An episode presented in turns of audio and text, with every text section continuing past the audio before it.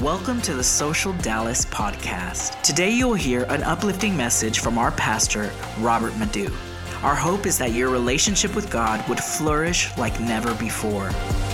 We've been in a series, and it's more than a series. It is our word for the year. Every year we are shaped by a word. And this year, our word is we got to go. Come on, say it with your chest go deeper. deeper. Last year, our word was to stretch out. And it really came from Isaiah 54 that says, stretch out your tents and lengthen your cords. But right after that, it says, then strengthen your stakes. And so, what Isaiah is helping us see is that you cannot stretch beyond the capacity of your depth. You got to go deep. If you get to stretching without get to strengthening your stakes, all it takes is a storm. All it takes is a tragedy. All it takes is a trial uh, for your tent to come down. So this year, everything we are doing is saying, God, help us go deeper. Anybody ready to go deeper? Come on, I've been asking you. I've been asking you to find out what your er is. Okay, find out what your er is. We're not going deep because that would suggest that we already reached the finish line. But no, we're going deep. Er. Er. So what's your er? Some of you are in your er. How many of you been to church every service that we've had in this new year? You've been in church. You got perfect attendance. Come on, look at you. Extra jewels in your crown in heaven. No, I'm playing. That's amazing. Some of you, your ers, you come to a prayer night. Some of you, your ers, like for the first time, like you are spending quiet time with the Lord and you're reading your Bible. It's amazing. Whatever your er is, continue in your er. Somebody told me their er was that they're they're tithing for the first time and they hit the reoccurring giving and they, they told me, they said, it was hard for me to do it. And then I said, why is it easier for me to click yes to the cart in Zara, but it was hard to put reoccurring giving. But they stepped out of faith and they're tithing. That's their er. So find out what your er is, but we're going deeper. And uh, that's what I want to talk about today. You ready? Uh, go with me to Leviticus, Leviticus chapter 13 your favorite book in the Bible, Leviticus chapter 13. I want to look at verses 1 through 8. Leviticus 13. When you're ready to read it, say, Yeah. yeah. If you need a little time to find Leviticus, say, Hold up. I heard that hold up way in the back. How y'all doing in the back, back, back? Y'all good? You see how faint that praise was. They're like, I can barely see you, Pastor, and it's crowded back here. I love y'all. Thank you for being here. Leviticus chapter 13, starting at verse number one. The Lord said to Moses and Aaron, When anyone has a swelling or a rash or a shiny spot on their skin that may be a defiling skin disease, they must be brought to Aaron, the priest, or to one of his sons who is a priest.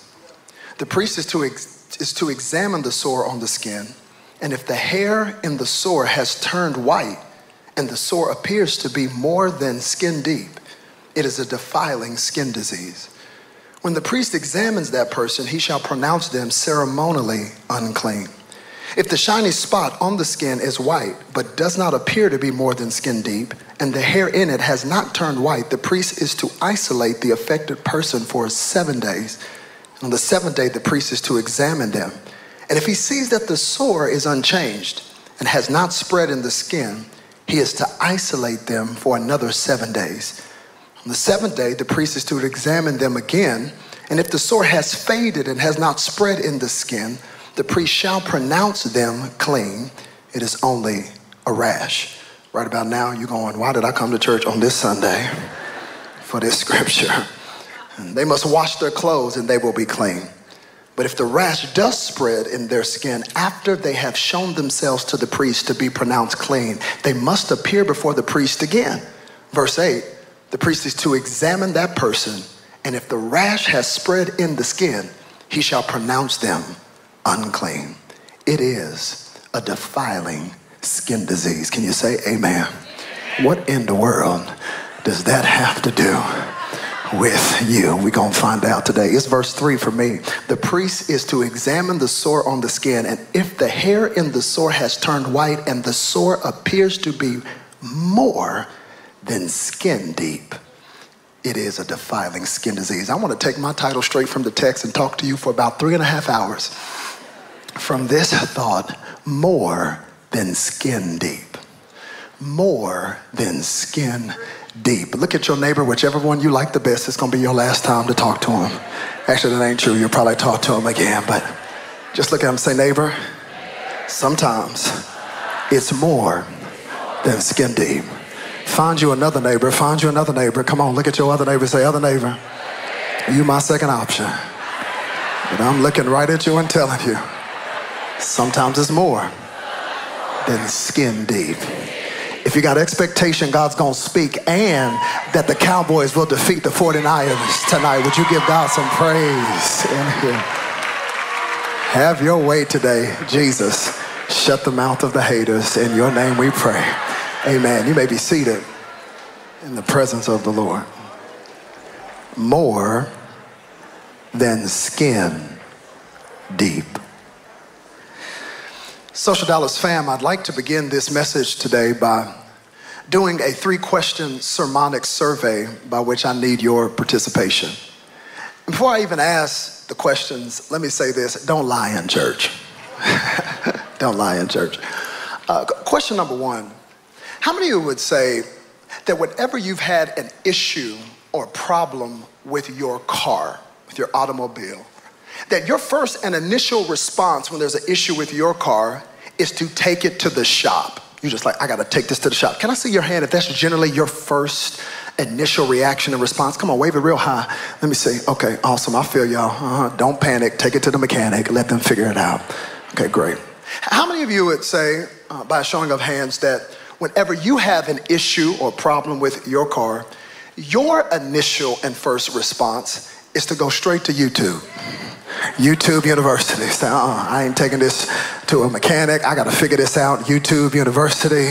I'm gonna push a few buttons. Can I see y'all's hand? Come on, let me see your hand. Look at look at all those hands. I, I found my people. Y'all are my people. I'm letting you know right now. It will be the last thing I do to take my car to a mechanic. Okay, I will push buttons. I will just pull things that look like they need to be pulled just for me to not go to a mechanic. I love you. If you're a mechanic and you're here, I love you with the love of the Lord. I just don't trust y'all. this, this is my issue. This is the problem that occurs in my head because to me, y'all personify going deeper. Y'all always go deeper. Have you noticed this? You take your car for one thing, they got 58 other things that they're trying to tell you is wrong with your car. I don't like that. When I pull up to the dealership, if I want an oil change or I pull up to the shop, just give me an oil change. That's what I asked for. I don't need you coming around the corner huffing and puffing talking about, well, Mr. Madu, we can do the oil change. We can do the oil change. But you need a transmission. You need a whole new transmission. Yeah, it's going to be about, mm, probably about $200,000. I can get that fixed today if you want me to. No, no, no, player. Your sign said $39.95 for the oil change. I didn't come here for a transmission just change my oil. While I'm on topic, dentists, y'all do the same thing too. Yes, stay in your lane. I came here because I got it on my insurance for a routine cleaning, okay? I came for a cleaning. Don't tell me about what cavity and root canal I need. I didn't come in for that. Just do what I wanted you to do. So, okay, I got y'all. The third group, third group, and maybe the most critical group.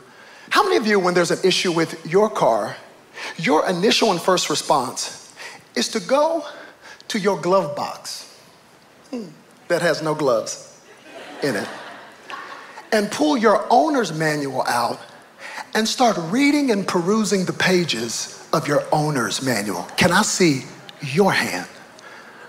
About 13 of y'all in here today. I found that intriguing that the group with the least amount of hands are the people that said, I actually read the owner's manual in my car. This is crazy. Do you know that your owner's manual is absolutely powerful? Look at this right This ain't mine. Mine actually was not in my car when I decided to do this illustration. This is Jamal's that I stole from him today. But I found out that there is all kinds of powerful information in your owner's manual. I was reading through this thing in between service, every button, every function, every single fuse and plug is right here listed in the owner's manual, and you don't even read it. You got it locked in your glove box ooh, that has no gloves at all. I think that is intriguing. As a matter of fact, one survey I read said that 75% of car owners have never opened up the pages of their owner's manual. And isn't that intriguing?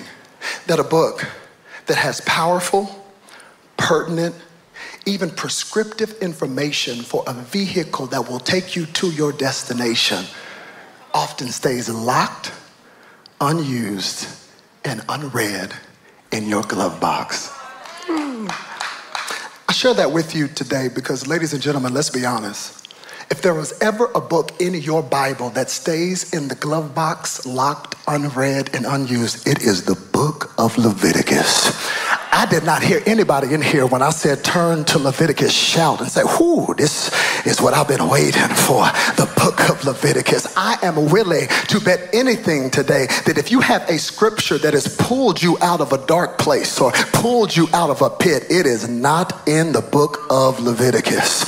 And there's not a person in here that would say, you know what, my life verse is found in the good old book of Leviticus. It is the book that we skip at best, skim at least. Nobody reads the book of Leviticus. It stays locked in the glove box. Matter of fact, Leviticus is the book that will mess up your one year Bible reading plan.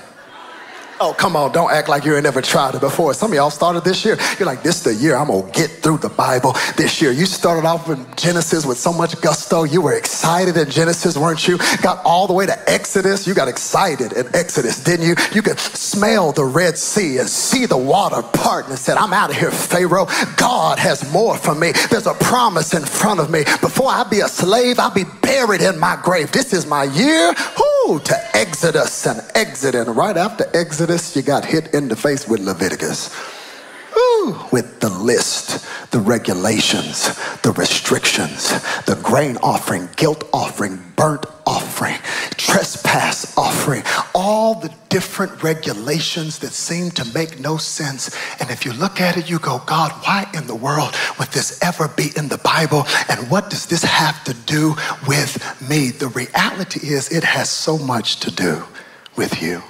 If you look at the book of Leviticus at the surface and just skim the surface, but you don't ever go deeper into why God would put that in his holy word, you will never step into the fullness of what he has for you. I know it's easier to read Genesis and Exodus. Oh, but you need some Leviticus. As a matter of fact, maybe that's just the microcosm of many of our lives because you know Genesis means beginning and we love a beginning. Exodus means exit, and we love an exit. Don't you love it when God shuts a door and is giving you a word? I'm out of here. Some of you think you got a word and you weren't even called to leave, but you're excited about leaving. Mm, I'm not being fed here. I'm out, and you're looking for a reason to run. But oh, we don't like Leviticus because Leviticus is the place where God gives you instruction with specificity. Leviticus is the place of sacrifice. Leviticus is the place where you don't get to offer up to God what you think is good.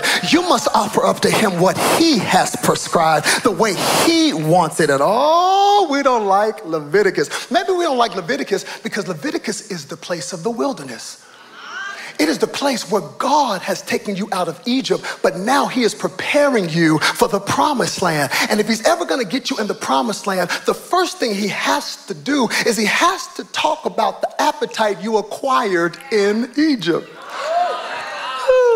Leviticus is boring. I bet it is. I'm learning sometimes you got to embrace the boring. Every once in a while, my kids who are constantly trying to look at a screen and I have to drink the screen away from them and say, just read a book. They're like, this is boring. I'll say, good. Boy, some of you, your problem right now is it's too exciting. Too exciting. And now God's doing the work in your life and He's taking you deeper. You're like, this is boring. I bet it is. Some of you, God's actually giving you the blessing of a good person to date. And you're like, mm, they're boring. I bet they are. They come to church and have some consistency in their life. I bet they are boring. Sometimes you got to embrace the boring and the list and the instructions because God is more committed to your depth than He is your entertainment. And there is power in this book that we skip all the time. And when you go deeper, you see that every phrase, every sacrifice was put there for a reason because God is trying to give us a picture of what our relationship with Him is supposed to look like. We cannot keep Leviticus locked in the glove box without gloves. Speaking of the glove box, do you know why it's called a glove box? It's called a glove box because whenever cars were originally created, there wasn't enough insulation and some didn't even have a hard top.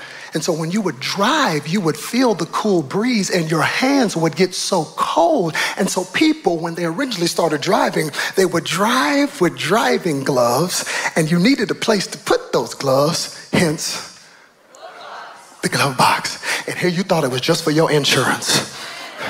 And because we're in Texas, your protection. But if you study the history of it, you see there's a reason why this was called this. There's a reason why this was put in place. And for every ritual that you so seemingly skip through in Leviticus, it is a shadow, it is a type of a soon coming king. His name is Jesus. And he's showing you that if you go deeper, you'll realize why this is here. It's interesting because the book of Leviticus is giving us a beautiful picture of what it's like to get close to God and to go deeper. I told you last week that to go deeper, it is dangerous.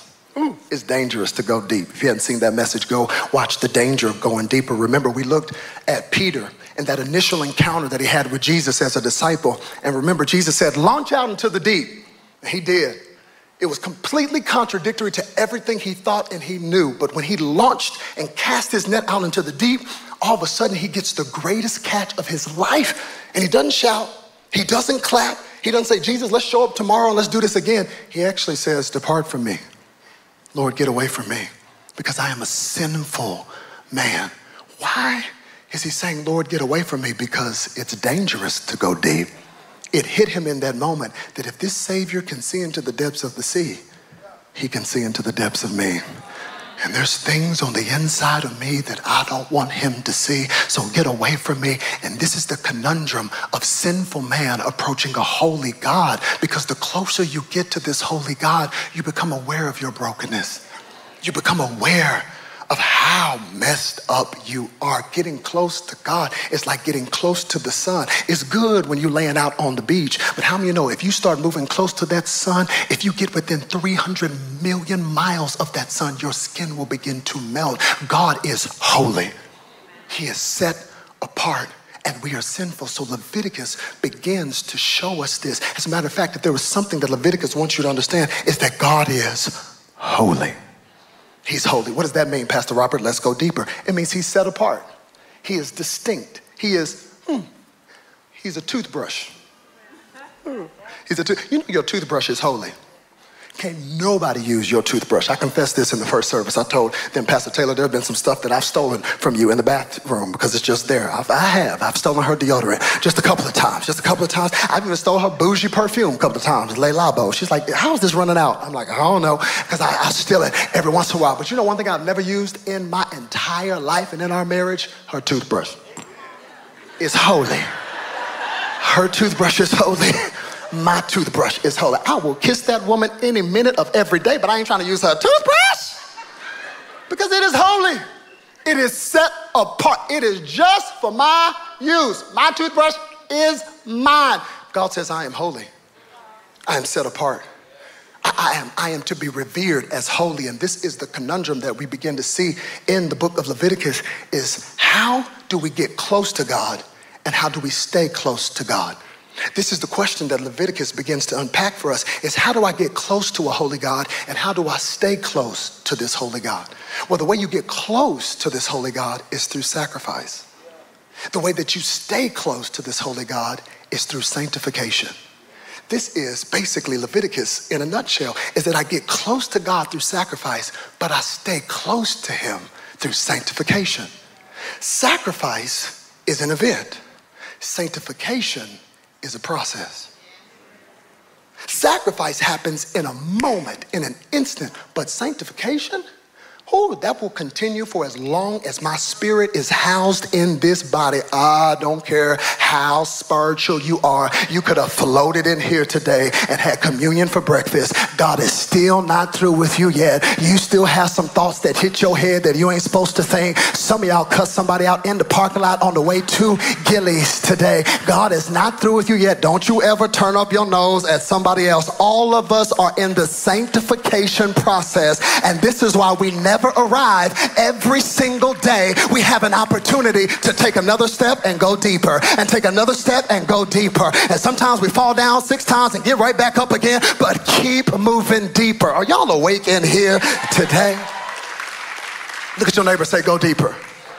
Sacrifice and sanctification, it is a process, and this is what Leviticus answers for us.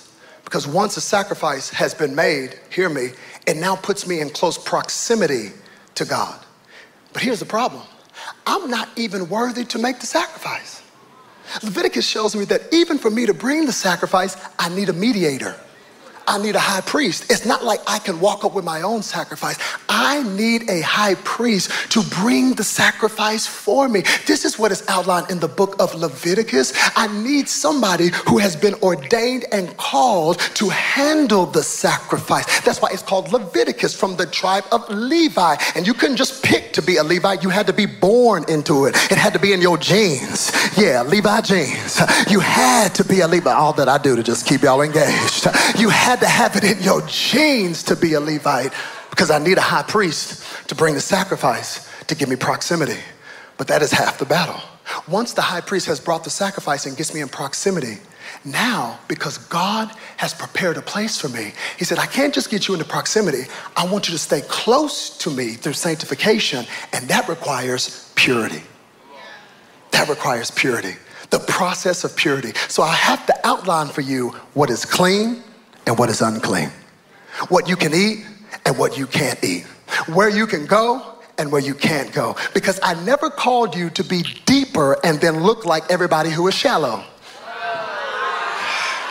If you are going to go deeper, you have to understand that your life will look different than other people. Shallow people are the same. Did you hear about them? Did you see the news report? I'm not saying you can't be aware of what's going on in culture, but if you are going to go deeper, you're going to have to see things in the spirit. You're going to have to see things in another way. You're going to have to not play into the game and try to see what the enemy is doing and know when he's trying to cause division in the church and be able to look at a deeper level at what it is. Deeper looks different. Because God says, I'm holy, I want my people to be holy, and your life is going to look different. So he starts hitting them with different things. Ooh, he starts in chapter 11 and he starts telling them about this is what you can eat and this is what you can't eat because God cares about your intake. He says, This is what you can touch and this is what you can't touch because God cares about what you put your hands on. He starts giving them details about even childbirth because God cares about what you produce in the earth. Every if you really get to 15, it's kind of nasty. It starts talking about even what comes out of you and different stuff, all these different details. You almost want to read Leviticus and go, why do you care about all this stuff? What does it matter what I eat or what does it matter what I touch? It matters, and God is teaching us the principle that you cannot compartmentalize Him. God says, I refuse, I refuse for you to relegate me just to a Sunday morning service. I am concerned about every aspect, about every detail of your life. He said, Don't try to lock me into a Sunday morning experience. I want to do life with you. I am your life. So I have something to say about every single facet and every single detail of your life. What intrigues me about our text today is that in Leviticus 13 and 14, we have two chapters about skin. Two chapters where God speaks to Moses and Aaron about what to do when somebody has a defilement in their skin. He says that if you see a sore or a rash or a spot, the first thing you have to do is call the high priest to do an examination. In this time period, there is no medical community.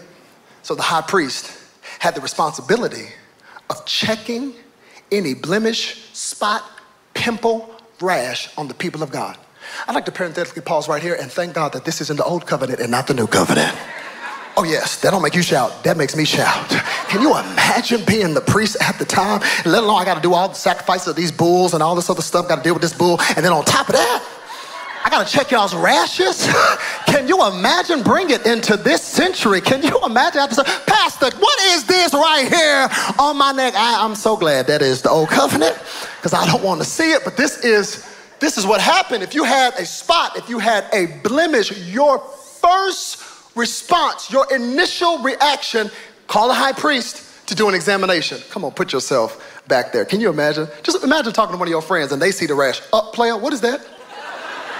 So this, oh, this ain't nothing. Uh, nothing. Have you called the high priest to check it out yet? Man, I ain't called the high priest. It's fine. It's fine. It's not that big of a deal. No, no, no, no. It is a big deal. Hold on. You better check that. Call the high priest. Man, I'll call him tomorrow. It ain't no big deal. No, it is a big deal. Where's my mask? Back up and call the high priest. Let's just make sure we're good. We need to see how deep this thing is. I love it. What is the principle? What is the principle? You are not qualified to examine yourself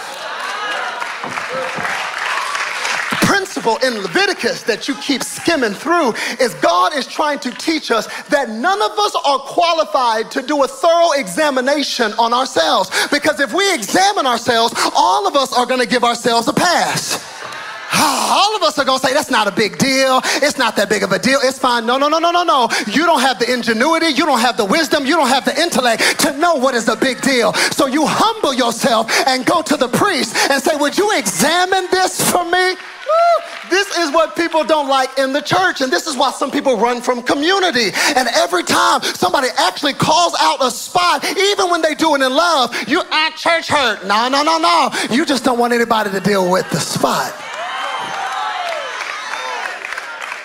Beauty of the text is it speaks to all of us today to say that I am not qualified to examine myself. Whenever there's a spot, I am always gonna have the propensity and the proclivity to make sure it's not a big deal. It's all right. It's okay. Have you noticed that we always play comparison? The person that's cheating on their spouse with one person said, Well, at least I'm not like the person that's cheating on their spouse with 50 people. The person that murdered one person said, Well, at least I ain't murdered six people and have five of them in the basement. Dark metaphors, but I'm just trying to keep you awake. We always compare. We always compare. I mean, yeah, I, I cheated on my taxes, but I mean, I, I, come on, I, ain't robbed a bank. We're always gonna give ourselves a pass. So the text is saying, you can't examine yourself, you must go to the high priest for examination. You must have the humility say, What is this? Is this okay? Have you ever noticed that a doctor has an ability to check everything? Have you thought about that? This is how my mind works sometimes. People say, I don't know if I can believe God. You got faith for a whole lot of stuff. You go straight into a doctor's office if you hurt enough, and you will strip and say, What is this, doc? You didn't ask him what he made in medical school. What if he just put on a white coat and walked in there off the street? You're like, is this good? Yeah, you fine. See how much faith you got in the doctor? but you humble yourself for the examination because you don't know what it is. It's interesting to examine something, especially if it just seems like it's in the skin because you don't know how deep it is. That's what symptoms are. You don't know how bad something is until you start really analyzing the symptom. So if I have a cough, I don't know what it is because the symptoms can be the same for something that is deadly and detrimental and something that is not as deadly. So because I don't know, I gotta humble myself and say, check this cough. If I have a cough and I go for the examination and they say it's just a cold, I'll be fine. And I'll say whatever I need to take, I'll take. But if I go and I have a cough and they say the cough is a symptom of cancer, but because I don't like what the doctor's saying, I'll say, man, forget you. That ain't no cancer. That's, man, that's just a cough. It's just a cold. And if I die, I did not die of cancer. I died of pride. Because to go to the high priest just for the examination was to humble yourself to say, I don't know what this is. And so he would check it. And because he didn't know how deep it went under the skin, he would give you seven days, seven days in isolation till we wait before you affect the community. Can you put yourself in those shoes for seven days? Seven days trying to figure out how deep this rash, this sore goes. Seven days. Imagine the anxiety. Imagine the angst of seven days. Imagine how you'd be praying those seven days. Come on, it's nothing like a trial that'll make you call on the name of the Lord. I'm telling you, I was telling people all the time, you want to become an intercessor, then just go through some stuff. And intercession will come up out of you. Here's what I know in them seven days. You are not worried about the skin of your neighbor. In those seven days, you are not concerned about anybody else's skin but your own. During those seven days of isolation, you are not focused on the latest gossip online about somebody else's skin. You are just worried about your own skin. This is what annoys me about some people in the church today because you are so occupied with other people's skin instead of worrying about your own skin. All have skin and fallen short of the glory of God. I am focused on my own. You know you're shallow when you're worried about everybody else's issue and not your own. But no, focus was on my own. And after those seven days, I would come back to the high priest and he would check again. And if it was just a rash, I would be cleansed. But if he said it's more than skin deep, he would say, You have leprosy. And ladies and gentlemen, that would be the darkest day of your life. Leprosy was the greatest defilement of skin. In the Old Testament, in the Bible specifically, leprosy on your skin is always a metaphor for sin. It's always a metaphor for sin because of the way that it works. See, leprosy is something that starts insignificantly, but then all of a sudden it works insidiously, but then it spreads quickly before it devastates completely. Said it too fast, I'm to you, give it to you again. Leprosy is something that would start insignificantly, but then it would work insidiously. Then it would spread quickly just before it devastated completely. That is exactly how sin works in your life. It always starts insignificantly. Ah, it's never a big thing. I want to help some of y'all who don't realize the enemy is not stupid. He is not going to make it seem like it is a big deal. It is always going to start small. It'll start insignificantly. It'll start with a thought that lingers too long in your head. It'll start with a scroll on a page that you shouldn't be on there that long. It'll starts small. It starts with a little leak of your integrity. It never starts big. It always starts small. It starts small and you think you can handle it. And before you know it, it starts insignificantly, but it starts working insidiously. In other words, you don't even realize how deep it is coiling itself on the inside of you. Leprosy was so debilitating that it would attack your central nervous system. It would go down deep inside of you. As a matter of fact, they say that you could have leprosy dormant in you for four to eight years before you ever even saw the symptom of it, not even realizing what it was doing to you on the inside. Because it works insidiously and then it spreads quickly. It spreads faster than you realize, and all of a sudden, leprosy would be over your entire body. I would always hear preachers talk about leprosy and they would talk about how you would lose limbs. And yes, you would lose limbs, but they never explained to me that the reason you would lose limbs is because it would actually attack your nerve endings to the point that you lost feeling in your limbs you lost your sensitivity. So once it began to spread, you could literally have your hand in fire and not even realize it was in fire because you've lost the feeling. You've lost your sensitivity. And that's how you know you've gotten deep in sin because you don't feel convicted about it anymore. There used to be a time you would weep about it. There used to be a time where you're like, I know this is not right for me. I know I've been saying this is me. But the reality is it don't feel right. But the more you keep doing it and doing it and doing it, you lose your sensitivity. Because you've gotten so deep in it. And then it devastates completely to the point that you lose your life. To have leprosy was to be alive but dead at the same time. This is the picture that God has given us of what our sin does to our lives. It starts off insignificant. It works insidiously and spreads quickly and devastates completely, not even to talk about the social ramifications. You were completely isolated from your family. Once you had the leprosy, you could not be in the community anymore. You would have to isolate yourself. The only other people you could hang out with was other lepers. Oh, come on, we've seen this before. You ever seen somebody that get their life to the Lord? They're in healthy community. Everything is awesome, it's great. All of a sudden, you don't see them for a while, and now they got a new friend circle. They got a new groove. Now all of a sudden they say, "No, I don't want nothing to do with none of that church stuff." You know why? Because they've gotten together with other lepers who have made them feel comfortable in their own dysfunction. But you always know that the enemy will push you towards isolation social ramifications of it were detrimental. Anytime somebody was coming close, you would have to cover your mouth, you would have to rip your clothes, you would have to shout out, Unclean! I'm unclean! Imagine the shame of shouting out your issue before anybody got close. Some of you in here today, the enemy is already beating you up with the shame of the secret things you're dealing with. Can you imagine having to shout it out to every person that got close? This was the picture of what sin and what leprosy would do. It's interesting because when everybody, whenever somebody has a skin disease, you can play.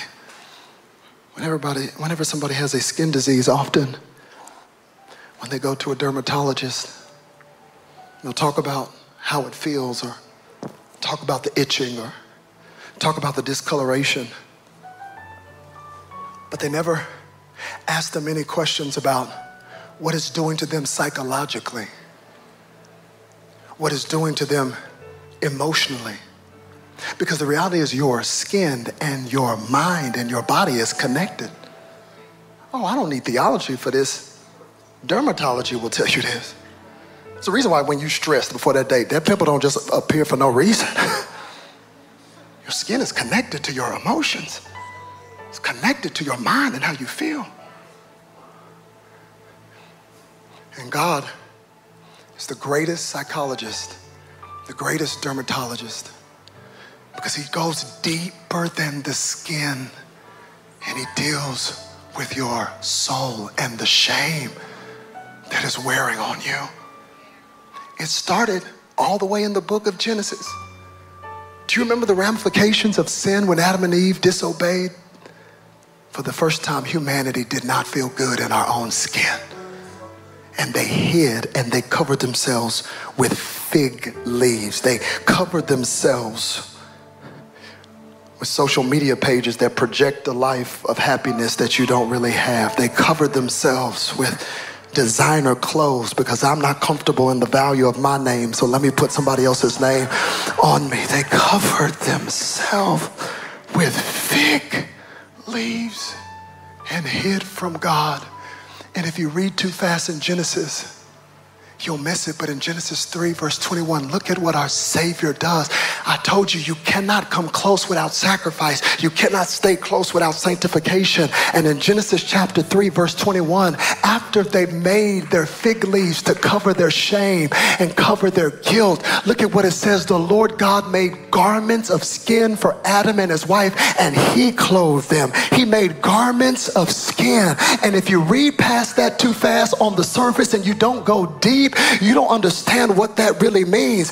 Where did God get these skins to cover them? He could not get those skins from just any place. You understand that he had to kill an animal to get those skins. When he told them, The day you eat of this fruit, you will die, he meant what he said because he is that connected to his word. Something, someone had to pay the price. There has to be a sacrifice for the proximity. But because he loved them enough and didn't want them to die, all of a sudden the first murder in Genesis was not Cain killing Abel, it was God who killed this animal. And Adam and Eve had to watch that animal die and then watch God take the skin of that animal and cover them and clothe them because it was a picture of what he was going to do when he died on the cross. He died naked and ashamed to cover me. That's why you ought to lift your head up high. It is not your record, it is not your works, it is his his finished work on the cross.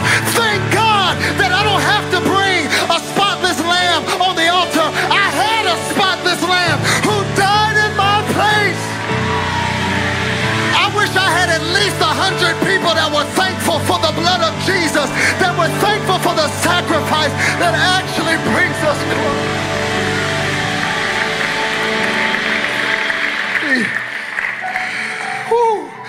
He covered them. He covered them. He continued in Leviticus.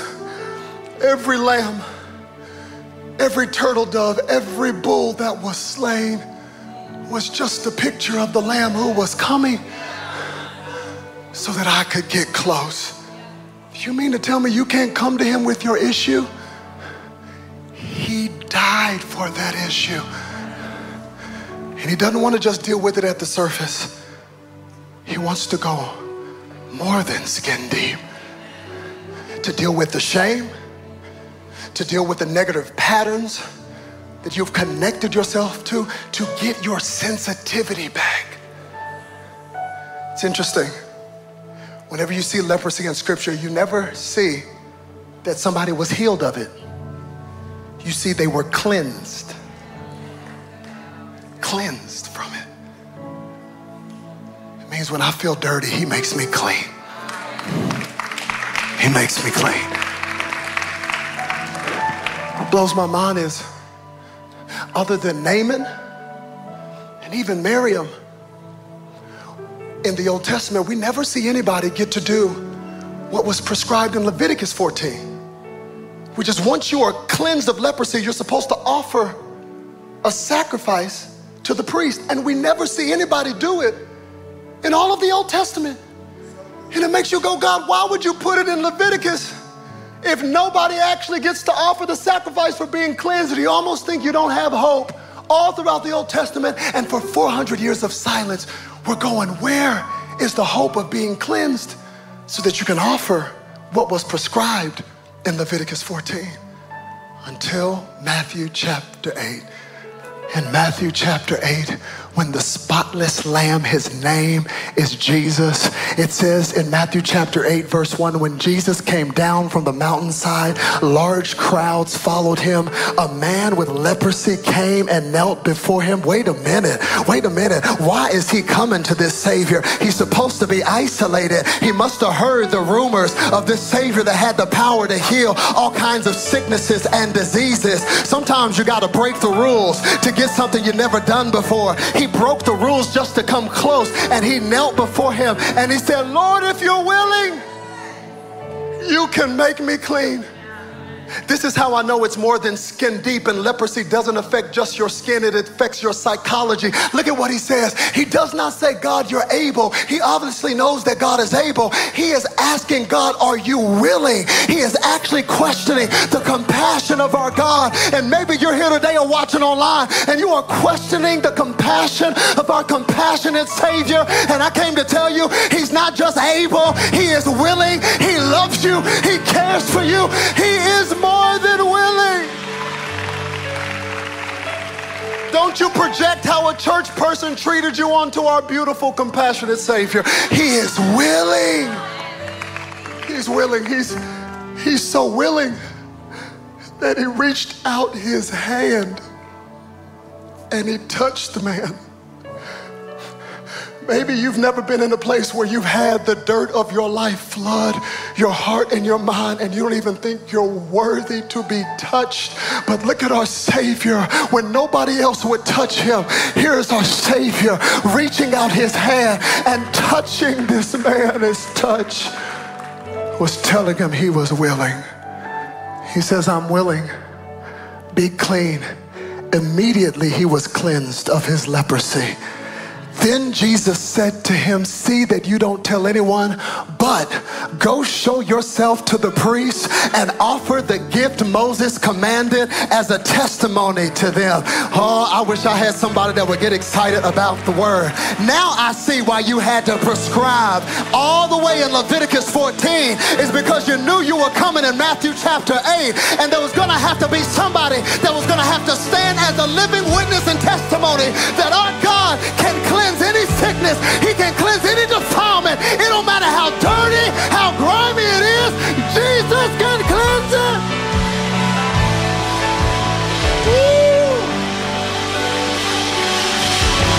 Can you,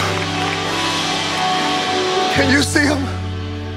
Look at that leper walking to the high priest saying, Here is my sacrifice. I can see the high priest going through the scrolls, talking about, wait a minute, we haven't had anybody be cleansed. How did this happen? Because of a Savior who is my high priest and who is my sacrifice. He paid the price. He wants to go more than skin deep. If he did it for lepers then, he can do it for any leper today. He's not just able, he's willing. And as every head be bowed and eyes be closed in this place today. Father, I'm praying today that you would go deeper by changing our perspective of you. So many of us have allowed how church people and other people have treated us. And we've convinced ourselves that's how you are. But God, I thank you that there is nothing too dirty, there is nothing too broken, that you can't cleanse us. So, God, I'm asking your cleansing power to flow today. God, thank you that you're not just able, but you're willing. God, thank you for your compassion that reaches out and touches the untouchable. Lord, that loves the unlovable. God, help us first change our perspective of who you are. And then, God, help us as a church to be the ones who don't turn lepers away, but we say, Come to this Savior. He can cleanse you of all unrighteousness. We would like to thank you for being a part of our social global family. Please head to our website, socialdallas.online, and see the many ways you can stay connected with us from around the world.